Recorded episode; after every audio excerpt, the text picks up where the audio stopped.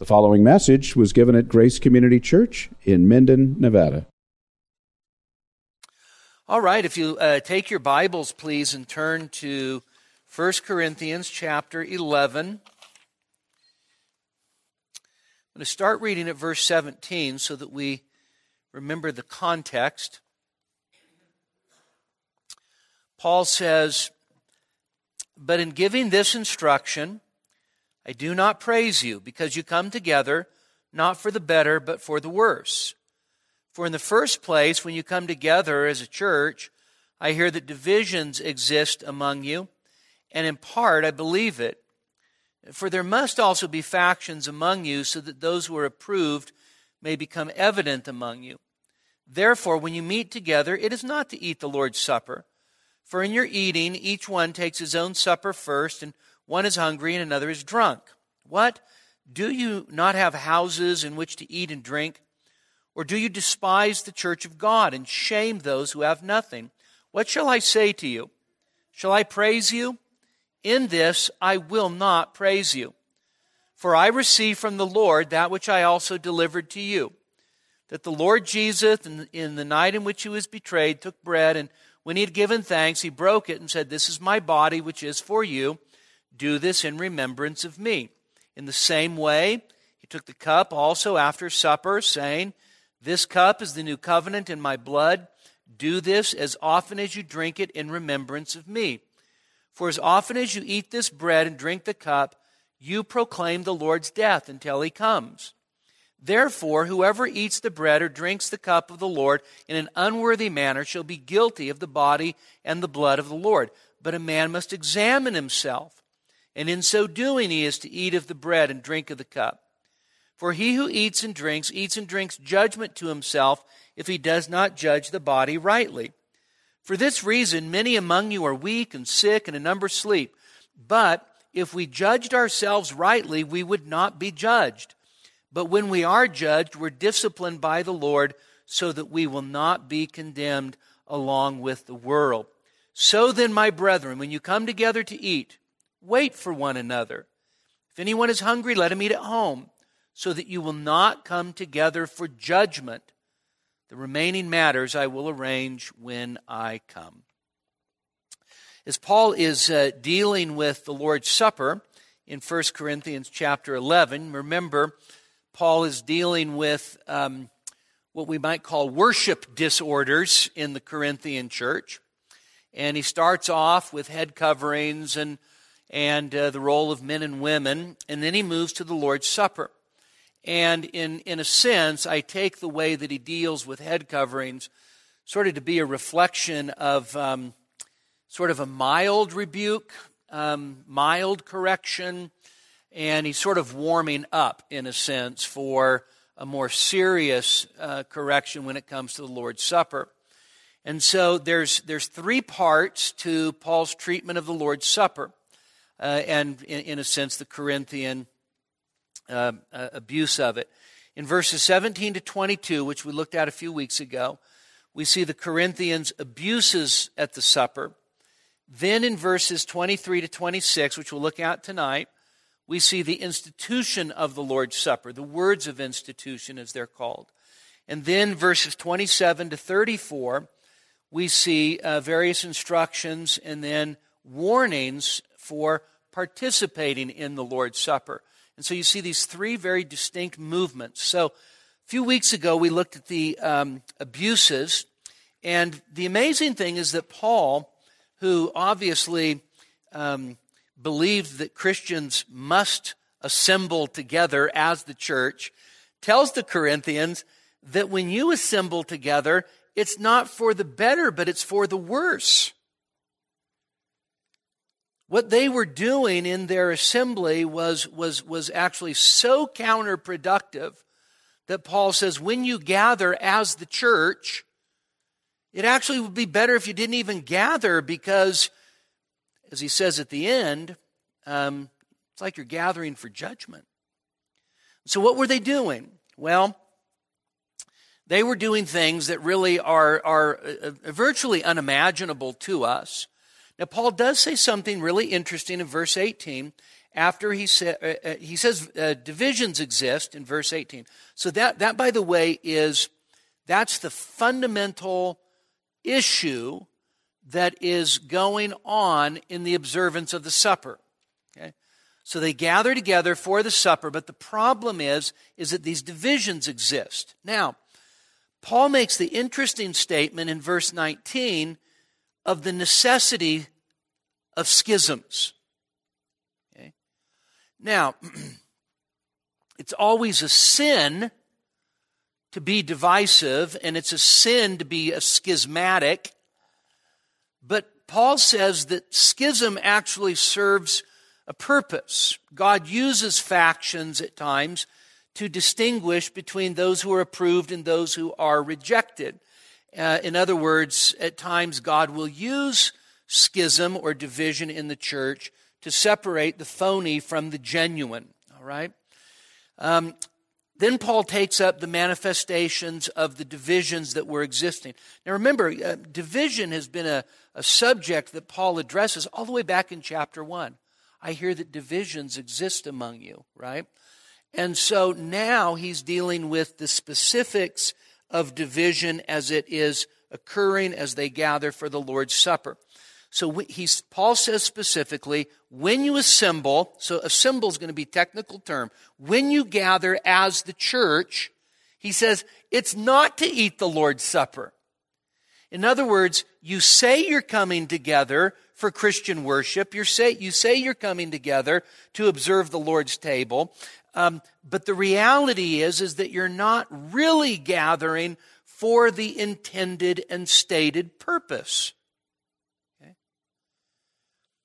The meal, which of course is to be a shared meal, is not koinonia at all in the Corinthian assembly. In fact, not only is it not koinonia, fellowship, communion with each other through the body and blood of Jesus, symbolized in the bread and the cup, but rather it, it's simply providing opportunity for there to be the fundamental uh, uh, division between the haves and the have nots, the rich and the poor so that people are coming and they're coming not to share a meal and to share in uh, uh, Christ with each other, but they're coming to, to eat and to pig out and, and even, on some occasions, to even be drunk.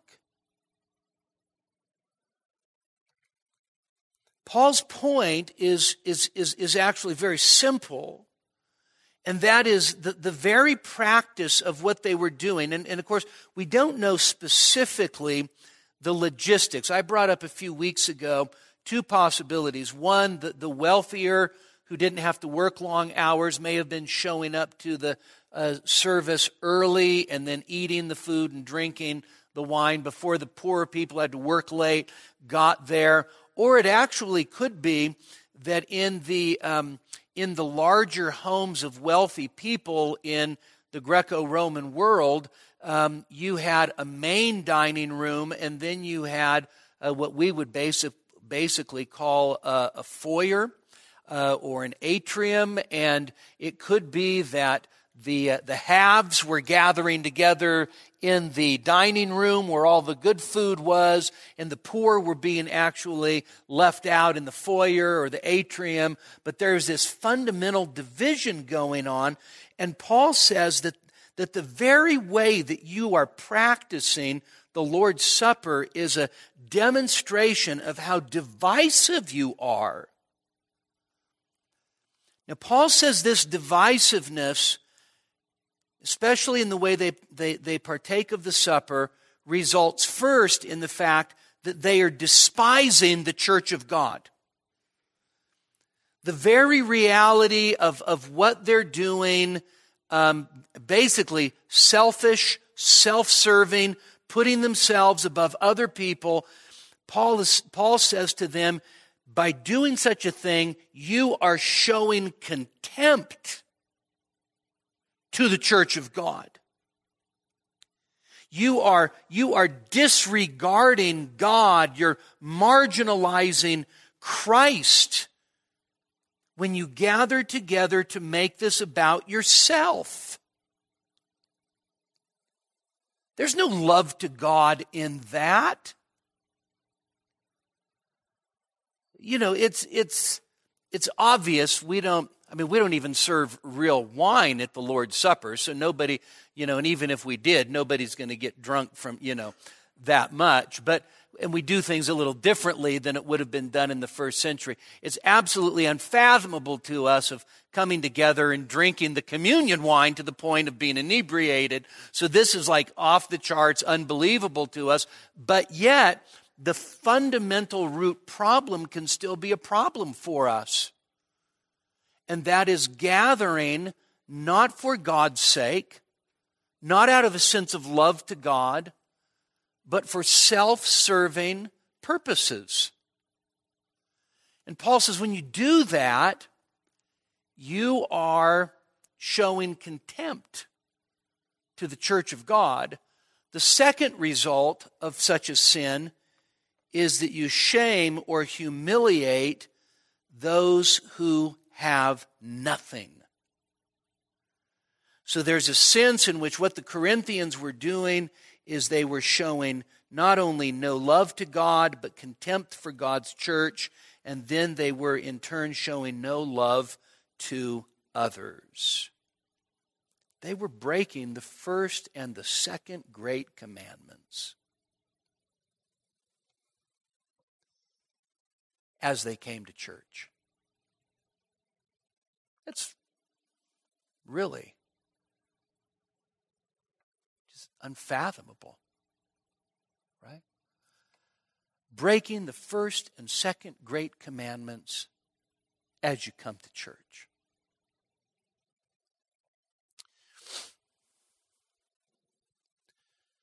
Which leads us to believe that sometimes religious people that go to church need to get saved. maybe even on their way to church. Now, Paul then shifts gears, but I mean, not really. So 23 to 26, you can see the institution of the Lord's Supper. So here's, here's, here's a question, and that is so why does Paul move from this, this strong rebuke, right? In this I will not praise you, says at the end of verse 22. In this I will not praise you.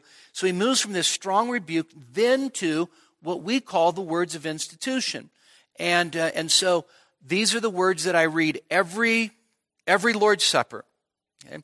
In fact, in, in, in my old Bible, um, in fact, even in this one to some degree, so I, I had my thumb right here for so long that it just got more and more oily and it got bigger and bigger. And one time I was doing the, the Lord's Supper just a few months ago, and I pulled my hand off of the Bible and a big chunk of the page stuck to my thumb, right? It was just because I've just gone to that passage over and over and over again over the years, right? These are the words of institution.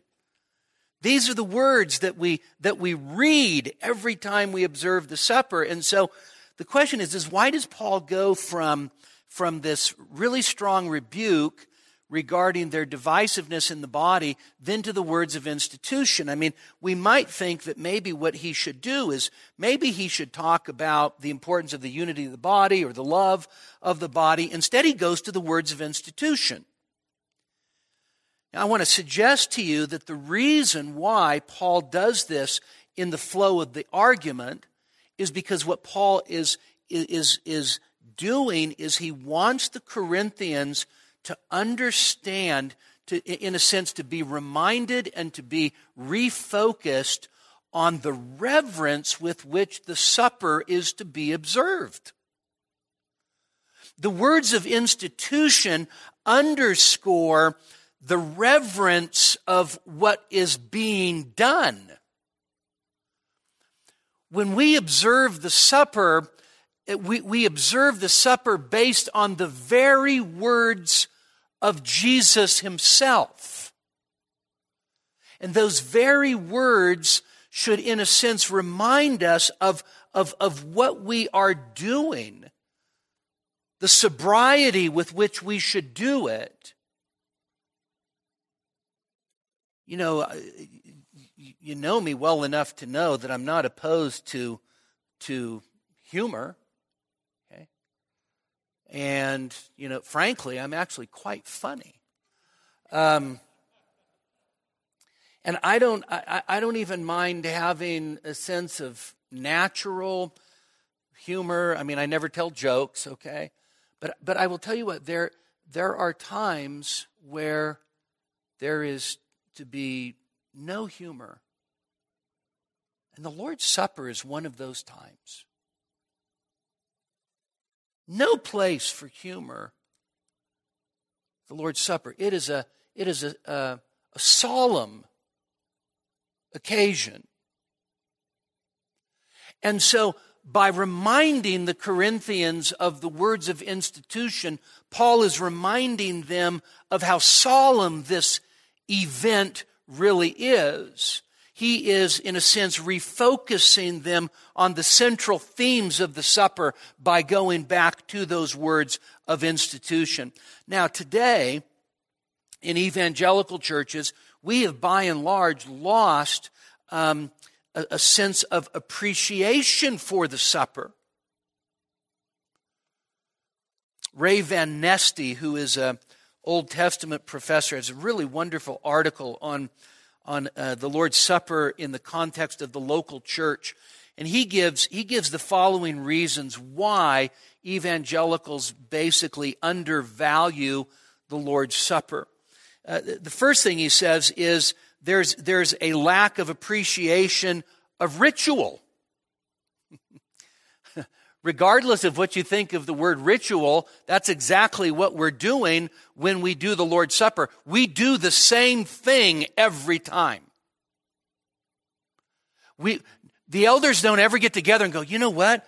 We've done this exactly the same way for 24 and a half years. Maybe we should like mix it up a little bit. No. Maybe we should do the maybe we should do the juice first. No.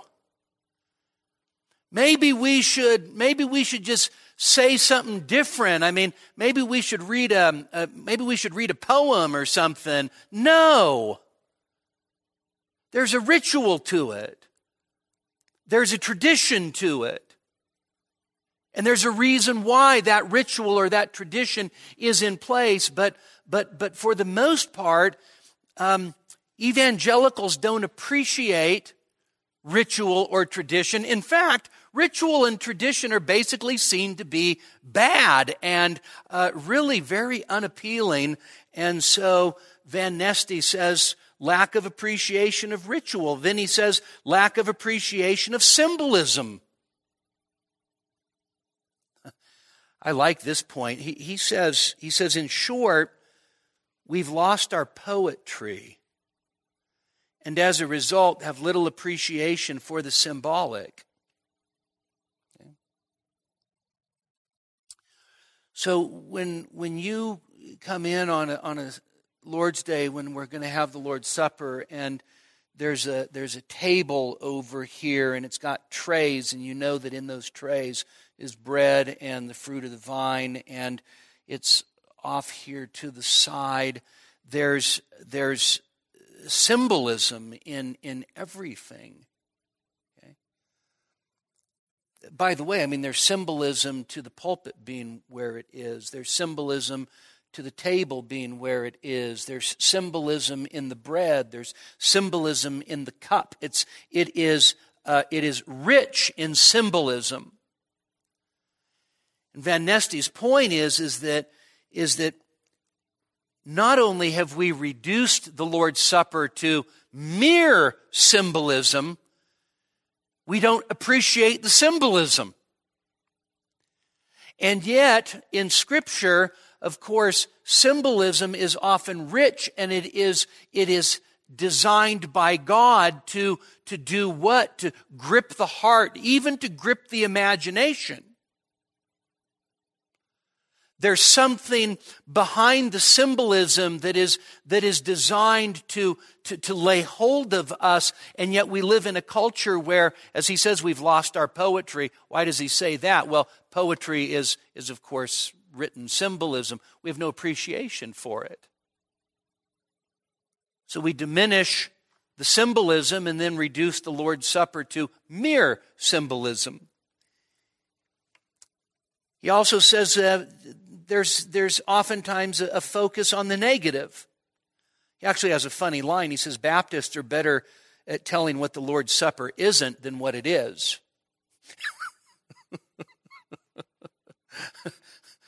Baptists are usually pretty good about being able to tell you why the Lord's Supper isn't that important. Or, in the words of uh, Millard Erickson, Baptists can wax eloquent on the absence of Christ in the supper. If you know the presence of Christ, the absence of Christ, it's actually, it's actually a brilliant statement. Anyway, think about it. So we focus on the negative, and so we we um, what we know is is that the way we do communion is not like the way the Catholics do communion. And it's not like the way the Lutherans do communion. And it's not like the way the Anglicans do communion. So then they go, well, well, well what is it? Oh, I don't know, but I know what it's not. He says lack of substantive teaching on the supper. I would, I would say lack of not only biblical but also confessional teaching on the supper. Some of the richest statements regarding the nature of the Lord's Supper are found in our Protestant confessions. Our confession in particular is my favorite.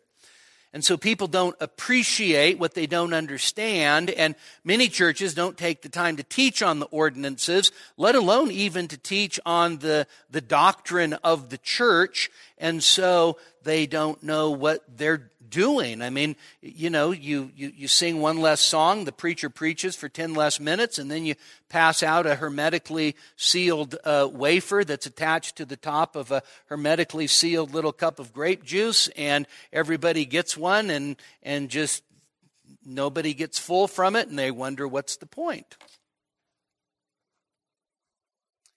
Number five, entertainment culture. So, you know, in entertainment culture, by the way, entertainment culture, you know what the, the, the biggest fear is? Is dead air. Right? Dead air.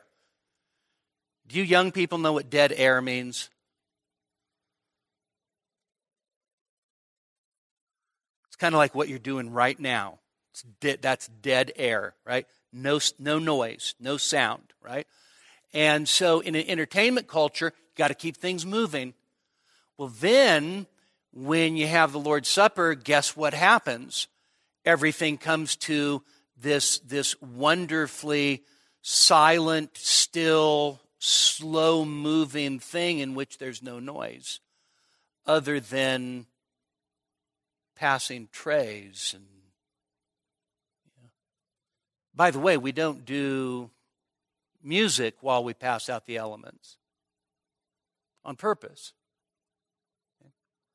I know a lot of people come from traditions where you're singing a song or there's a solo going on while the bread's being passed out and the cup's being passed out. And the reason we don't do that is because this is a time of meditation and contemplation.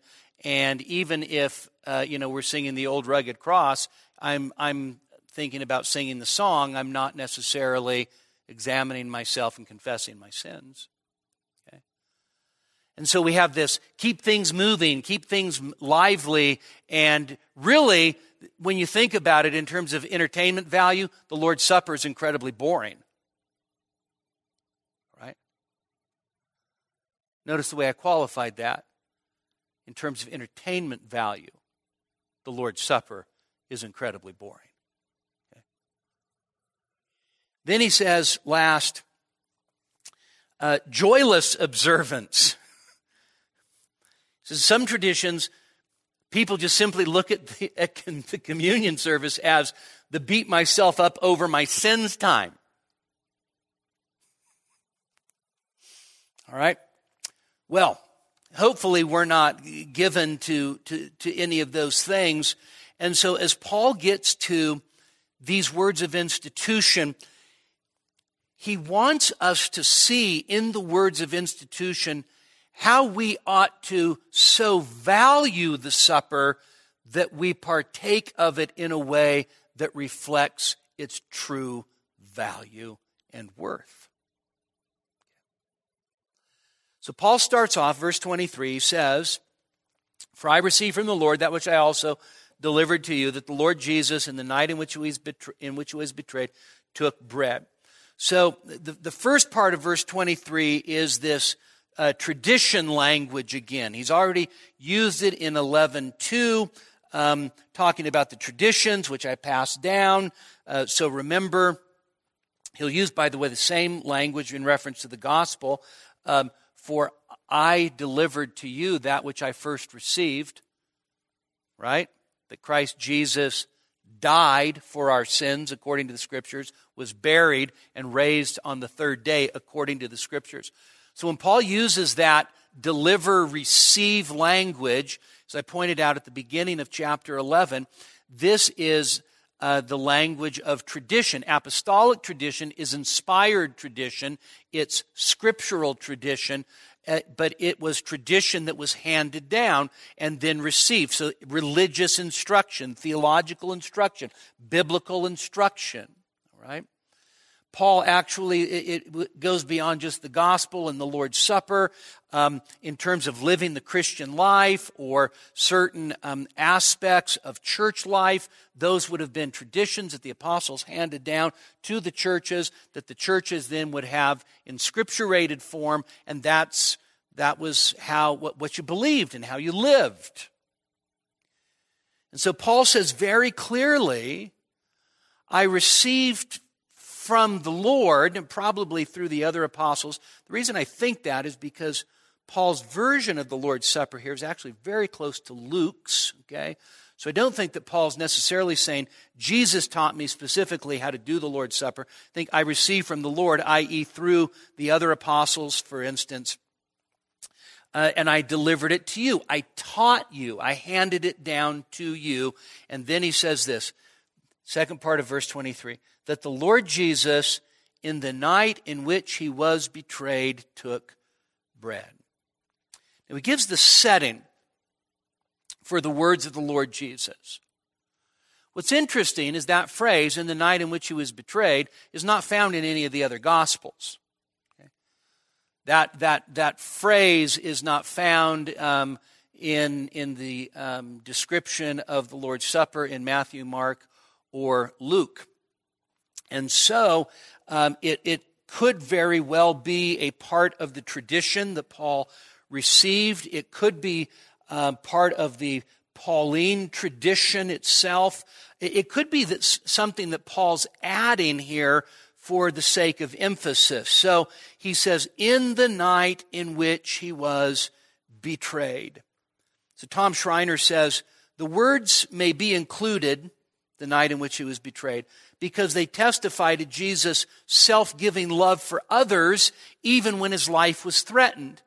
By way of contrast, the Corinthian social elite are consumed with their own interests and their own stomachs at meals celebrating the Lord's Supper. So the very thing that you say you're doing, you have to understand it started in the night in which Jesus himself was betrayed which of course is the greatest act of self-sacrifice and love ever demonstrated. And so the very thing that you're observing, which is based on self-sacrifice and love, is being observed by you in a way that's absolutely contrary to love and self-sacrifice. Now you re- see the word betrayed, right? I think almost all of our English translations probably say betrayed.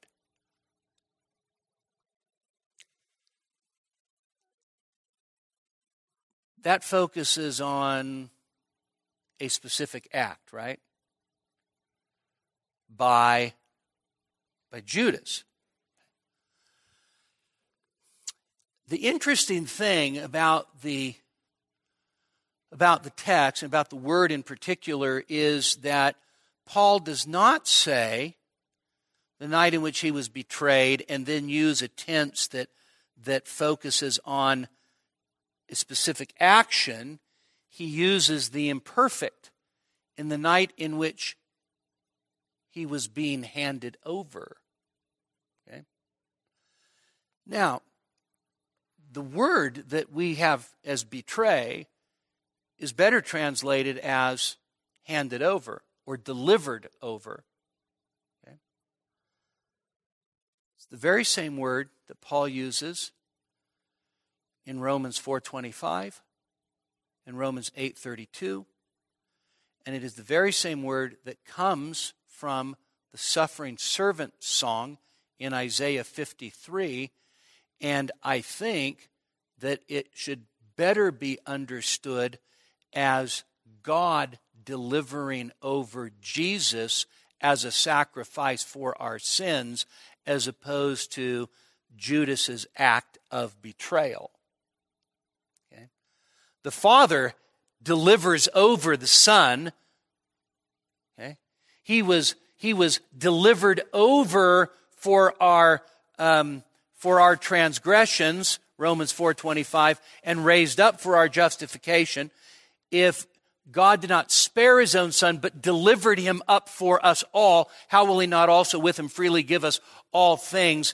And it is that very language that finds its, its, um, its roots in what God does to the suffering servant, where he is delivered over for the transgressions of the many. So I want to suggest to you that really what's in view here is, of course, Judas's betrayal ends up being a part of it, but, but a relatively small part in the sense that the bigger picture is what God is doing, not what Judas did. So in the night in which his uh, handing over and delivering over was beginning, he took bread. All throughout Jerusalem that night, there were heads of households that were doing exactly the same thing.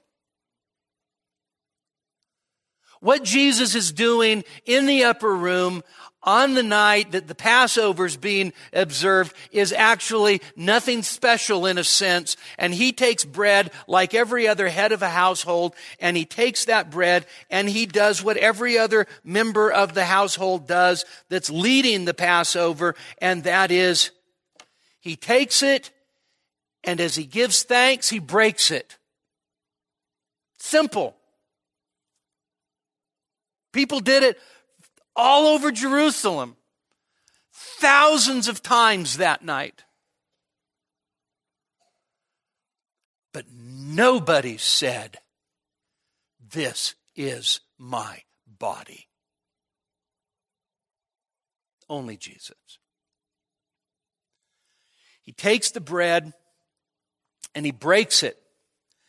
And he says, This is my body and the text just says, which is for you. Okay? So, which is the idea of, which is being delivered over for you, which is being given for you. Now, you have to, you have to remember, put yourself, put yourself in, in the, uh, reclined position of one of those early disciples around that table and had you ever observed Passover with Jesus before? Well, the answer is, yeah, the year before. Oh, and the year before. Perhaps even the year before. And then, if you hadn't done it with Jesus, uh, you at least did it with your family the year before and the year before, it really as far back as you can remember. And so here you are, disciple, and you, you, you're kind of like, okay, this is the ritual. I know what's coming. And then he says, this is my body, which is given for you. I have no proof of this, but I have no doubt that the disciples around that table, what? What? What did he just say? I've never heard a rabbi say that before. I've never heard my dad say that before. I never heard grandpa say that before. Did he actually say, This is my body, which is for you? And the answer is that is exactly what he said. And as he broke it, as he broke the bread, it was the breaking of the bread that, that symbolized the breaking of his body in suffering and death. So the bread of the Passover meal is, is radically transformed at that moment to now symbolize not the Passover, but to symbolize now the body of Jesus that is about to be given in a, as, as a sacrifice for our sins. Gives thanks, breaks the bread. This is my body, which is given for you. This do in my remembrance. So, in other words, Jesus is, this is why we call it the words of institution, because Jesus just does something that is incredibly radical at that point, and then he turns around and he tells his disciples, now you're going to be doing this in remembrance of me from now on. Okay? This is no longer going to be the, um, the, the, the Passover meal for you. It's transformed. You're going to do this in remembrance of me. Verse 25, likewise also the cup after eating. we can fill in that a little bit. You can see in the New American Standard, for instance, in the same way that I, he took the cup, he took is in italics. So in the same way, this cup also after supper. And then he says something that nobody else had ever heard before either. And that is he holds up that cup, the cup of blessing in the Passover, and he says, this cup is the cup of the new covenant in my blood. Nobody had ever heard that before. No rabbi had ever said that before. Nobody had even thought it before.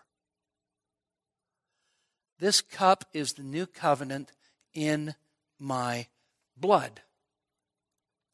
What's happening at that very moment, the new covenant, the new covenant, of course, is revealed in the old covenant, right?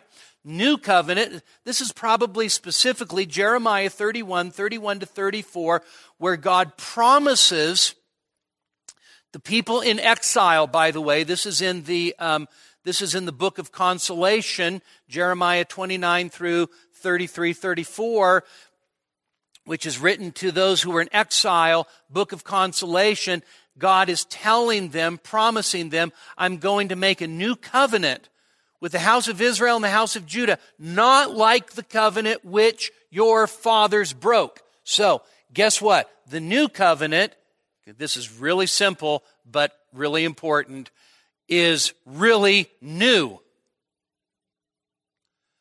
It's not, it's not a renewed covenant.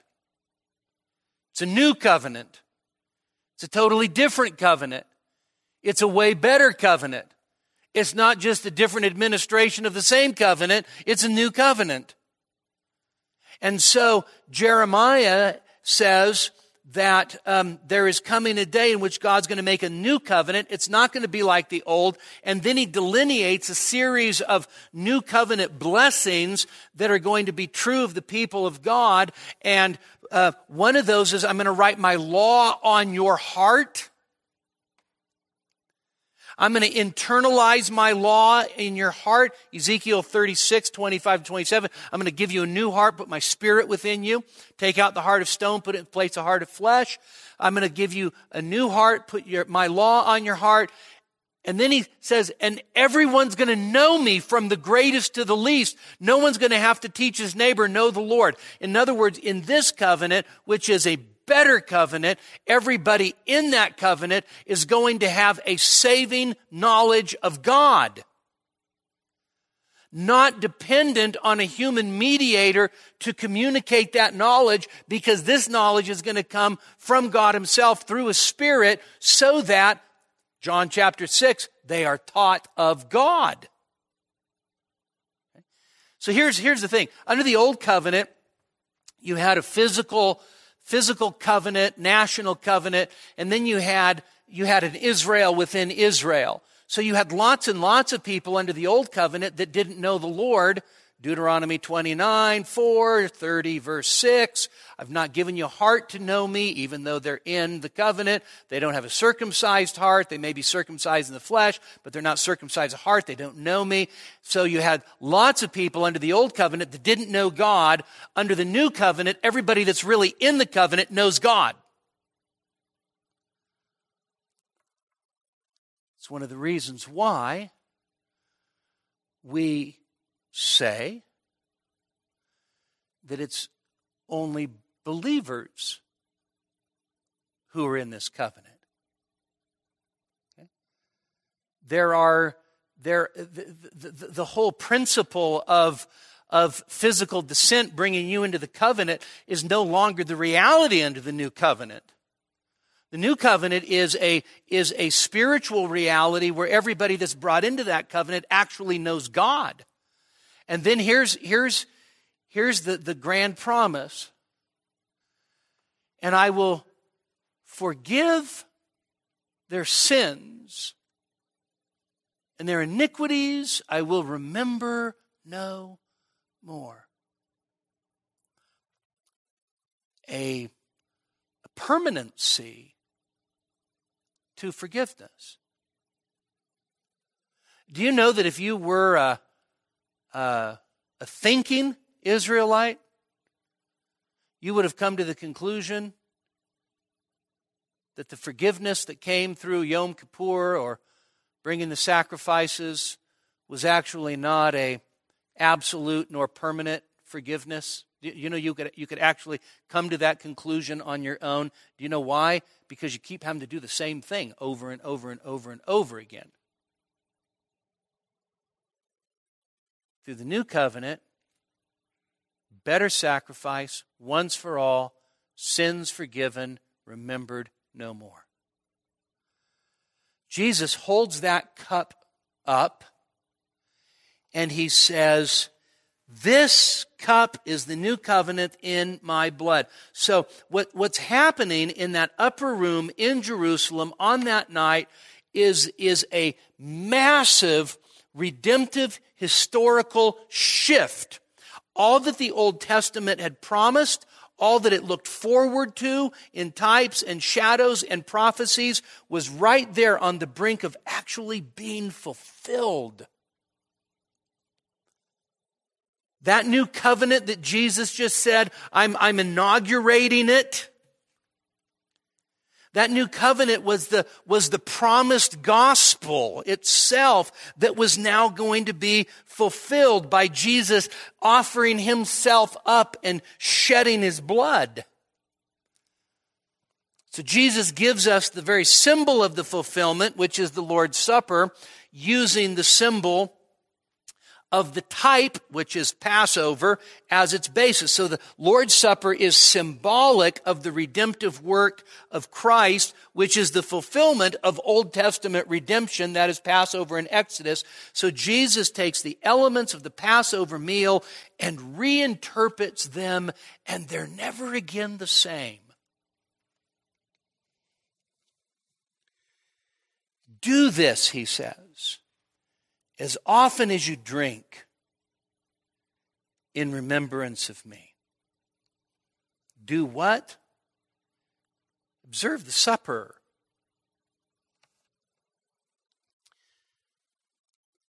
Christian, do you understand that Jesus commands us to observe the supper? Said this before, but it's saying it to the choir when I say it on a Wednesday night. And that is, it, it baffles me that there are Christians who do not obey this simple command. When there is regular opportunity to obey it. The Lord's Supper should be so precious to us that we look at obeying the words of Jesus as a great privilege and blessing. Then Paul says this, verse 26. He says, For as often as you eat this bread and drink the cup, you proclaim the Lord's death until he comes. So he's told us what Jesus has, uh, what Jesus did and what Jesus said. Now he's telling us what the church does when the church observes the supper. So, for as often as you eat the bread, drink the cup, that is, whenever you do this, Whenever you assemble to eat the bread, whenever you assemble to, to drink the cup, you're doing something. The death of the Lord you proclaim until he comes. Now, in the context for the Corinthians, it's absolutely contradictory to proclaim his death and then divide the body by the very way that you're proclaiming his death. The Lord's Supper tells a story. The table tells a story. It makes a proclamation. So Paul says, when you, when you take that bread and you eat it together, and when you take that cup and you drink it together, you're actually doing something which is more than just eating and drinking. The eating and drinking is, is essential, but there's something in the eating and drinking which is an act of proclamation. The church gathered to observe the, the Lord's Supper is actually making a proclamation. And what that proclamation is, what we're doing by our participation of eating and drinking, is we are declaring that Christ died for sinners and we're proclaiming he will come again.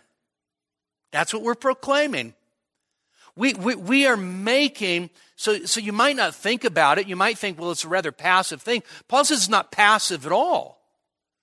Your participation in the supper, by the very fact that you are participating by faith, you are making a proclamation when you eat the bread and drink the cup Christ Jesus died for sinners and he died for me.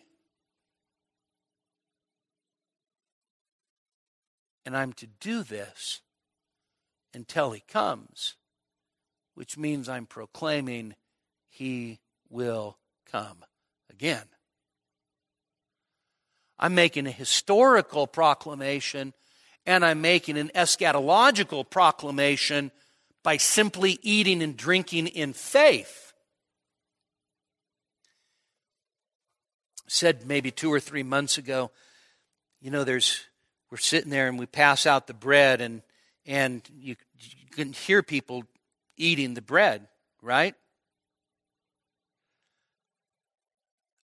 I said that's the sound of faith. When the church gathers for this and you hear them eating the bread, that's the sound of faith. Maybe we should be louder when we drink. Okay? But it's the sound of faith. It's the proclamation. And so when we partake of the Lord's Supper, there is this, there is this magnificent looking back, but there's also this, this wonderful anticipation, expectation for the future. So to proclaim Christ's death will require, of course, self examination, as the next paragraph will tell us. But it also, of course, requires an awareness of not just me, but of one another. So we're not just proclaiming Christ died for me, we're proclaiming that. But we're also proclaiming Christ died for us. There's, there's an awareness of the body. And so Paul is reminding these Corinthians that this supper is a solemn supper of remembrance. It's a memorial meal whereby we, we recall vividly with visible words, the bread and the cup, what Jesus has done for us and for our salvation. And so just as, just as generations of Israelites would gather once a year to observe that Passover, and throughout those generations, those, those little Israelite and Jewish children would say, um, say, Daddy, why do we, why do we do this? Why do we do this? Well, son, let me tell you why we do this. Our people were in slavery in the house of bondage in the land of Egypt, and our God, with a mighty outstretched arm, redeemed us and brought us into liberty. Right? So, guess what? We have a better story. We have a better story than that. As glorious as that story is, we have a better story. Daddy, why do we eat bread and why do you and mommy drink that little tiny cup of grape juice? Well, let me tell you. Because your mom and your dad were in the house of bondage of sin, and God sent his son to pay the full penalty for our sin, to redeem us from our sins. And we eat that bread and drink that cup to remember what Jesus has done for us. And by the way, what he's done for us, he can do for you. How many wasted evangelistic opportunities go un, unseized because we don't think in terms of trying to tell the next generation what we do and why we do it? We're called to remember it. So, the call in the Bible to not forget is the call not to neglect. The call in the Bible to remember is the call to make something a priority and to take action. And so, in the supper, we are commanded do this in remembrance of me. We're called to remember him, to remember his person, to remember his work. Jesus places this, this moral obligation on those who would be his disciples to remember him by doing this very thing of partaking and proclaiming. There's this wonderful picture in the book of Exodus, Exodus chapter 18. So, Jethro, remember who Jethro is? Elly May's cousin? No. You remember Jethro, right? Jethro is Moses' father in law, and he comes to visit. And there's this, there's this wonderful passage where Jethro and Moses and the elders of Israel sit and eat a meal before God. Exodus 18:12. They ate the meal before God. Some commentators point out the fact that this idea of eating a meal in the presence of God is, is, is reminiscent of the fact that, that, that it is as if God Himself is the host for Moses and Jethro and the elders of Israel. Stop and think that as we gather Lord's Day by Lord's Day to observe the supper, we have a host. And it's the Lord Jesus Himself who says, I've, I've, I've spread the feast for you to feed your faith. And the feast is me. So do this in remembrance of me. Eat this meal in remembrance of me. When you when you take that bread, remember my broken body, remember my suffering, remember my death. When you take that cup, stop and think about the cup of wrath that I drained to its dregs for your sake. Think about my sacrifice which was the shedding of my own blood for the remission of your sins. Think about it. Let it, let it grip you. Let it move you. And, and, and really, as we, as we partake of the Lord's table, what we're doing is, was we are observing as the people of God a gospel ordinance. We're celebrating the very gospel. We're celebrating a gospel which is Christ in the place of sinners. J.I. Packer, I saw this wonderful quote. And Of course, Packer's an Anglican, but he says, What we need more than anything else at the Lord's table is a fresh grasp of the glorious truth that we sinners are offered mercy through faith in the Christ who forgives and restores, out of which faith comes all the praise that we offer and all the service that we render. That's what we do. By faith, we come to the table and we say, We're sinners. Christ is a glorious Savior. And I need to eat and to drink by faith, feeding my soul on Christ. And as I do that, Christ is not only remembered, but what is remembered is now being proclaimed. Well, Spurgeon wrote a wonderful hymn about the Lord's Supper.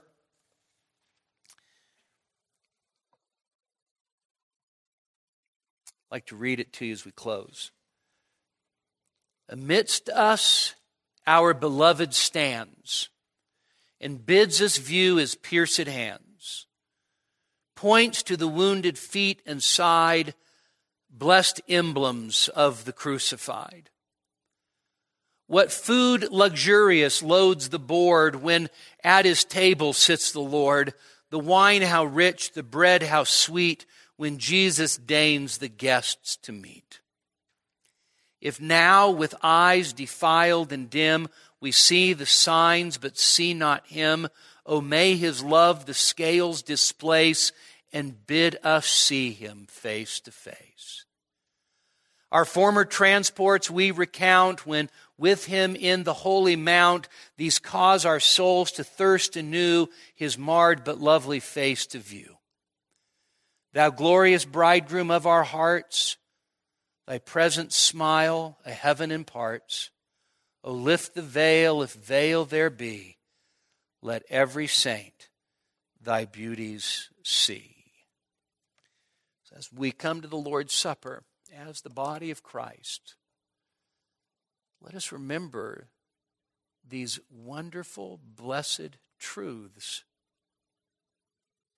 and to come to them with a sense of solemnity and reverence and holy celebration for what our Lord Jesus has done for us. Let's pray. Father, we thank you for the observance of the Lord's table, and we pray that you would remind us tonight through these words just how important the supper is. And we pray that you would help us tonight to, to tune our hearts aright, that we might see the supper for what it is, that you'd give us eyes to see to see beyond the symbol and the sign and to see our Lord Jesus Christ. Father, we thank you for his great love for us. Lord, what astounding love that he would lay down his life for us. Father, out of a faith that receives that mercy and grace from you, may that faith result in worship and praise and obedience and service to you. In Jesus' name, amen. We hope that you were edified by this message. For additional sermons as well as information on giving to the ministry of Grace Community Church, please visit us online at gracenevada.com. That's gracenevada.com.